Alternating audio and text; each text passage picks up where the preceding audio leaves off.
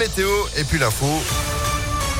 L'actu Lyon de ce lundi, Sandrine Ollier, bonjour. Bonjour Phil, bonjour à tous. À la une, près de 2 milliards d'euros pour les cliniques et les hôpitaux de notre région.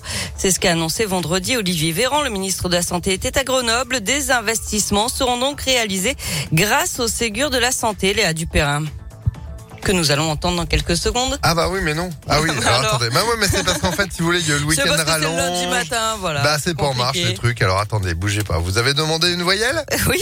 Alors, ah, c'est bon. C'est bon oh, On va écouter Léa Dupérin qui va nous expliquer ces investissements qui seront donc réalisés grâce au Ségur de la Santé. Oui, ce qui représente 68 projets qui seront financés d'ici à 2028. On peut citer par exemple 3 millions d'euros versés au Centre de lutte contre le cancer Léon Bérard à Lyon pour développer la prévention, notamment le Centre de psychothérapie de l'Ain basé à Bourg-en-Bresse recevra 3 millions et demi d'euros pour moderniser ses activités. Le Ségur prévoit aussi de désenclaver certains hôpitaux en zone rurale ou isolé. C'est le cas par exemple de l'hôpital de Die dans la Drôme qui doit être entièrement reconstruit.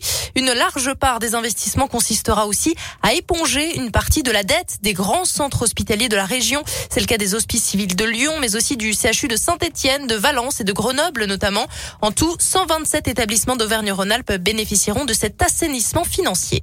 Le Ségur prévoit aussi de moderniser les EHPAD. Plus d'infos sur impactfm.fr.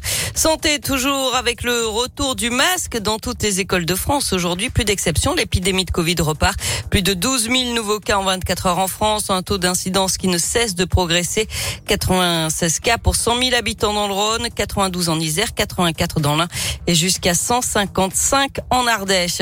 Et ce n'est pas seulement en France que la situation sanitaire se dégrade, c'est la même chose partout en Europe.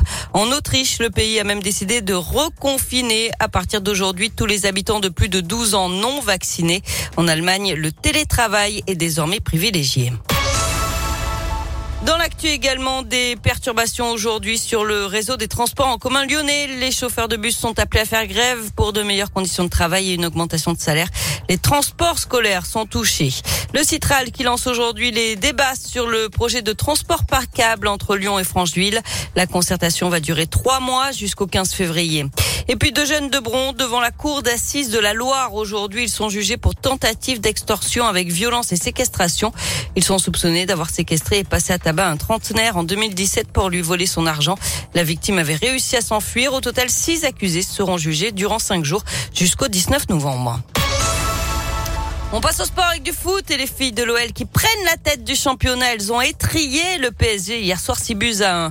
Foot toujours, pas de miracle malheureusement pour Limonet et Saint-Cyr Collonges. Les deux clubs amateurs ont été éliminés par des Ligues 2. Ça passe par contre pour Lyon, Monchat, le SC Lyon, l'AS Minguette et les Hauts-Lyonnais en Coupe de France.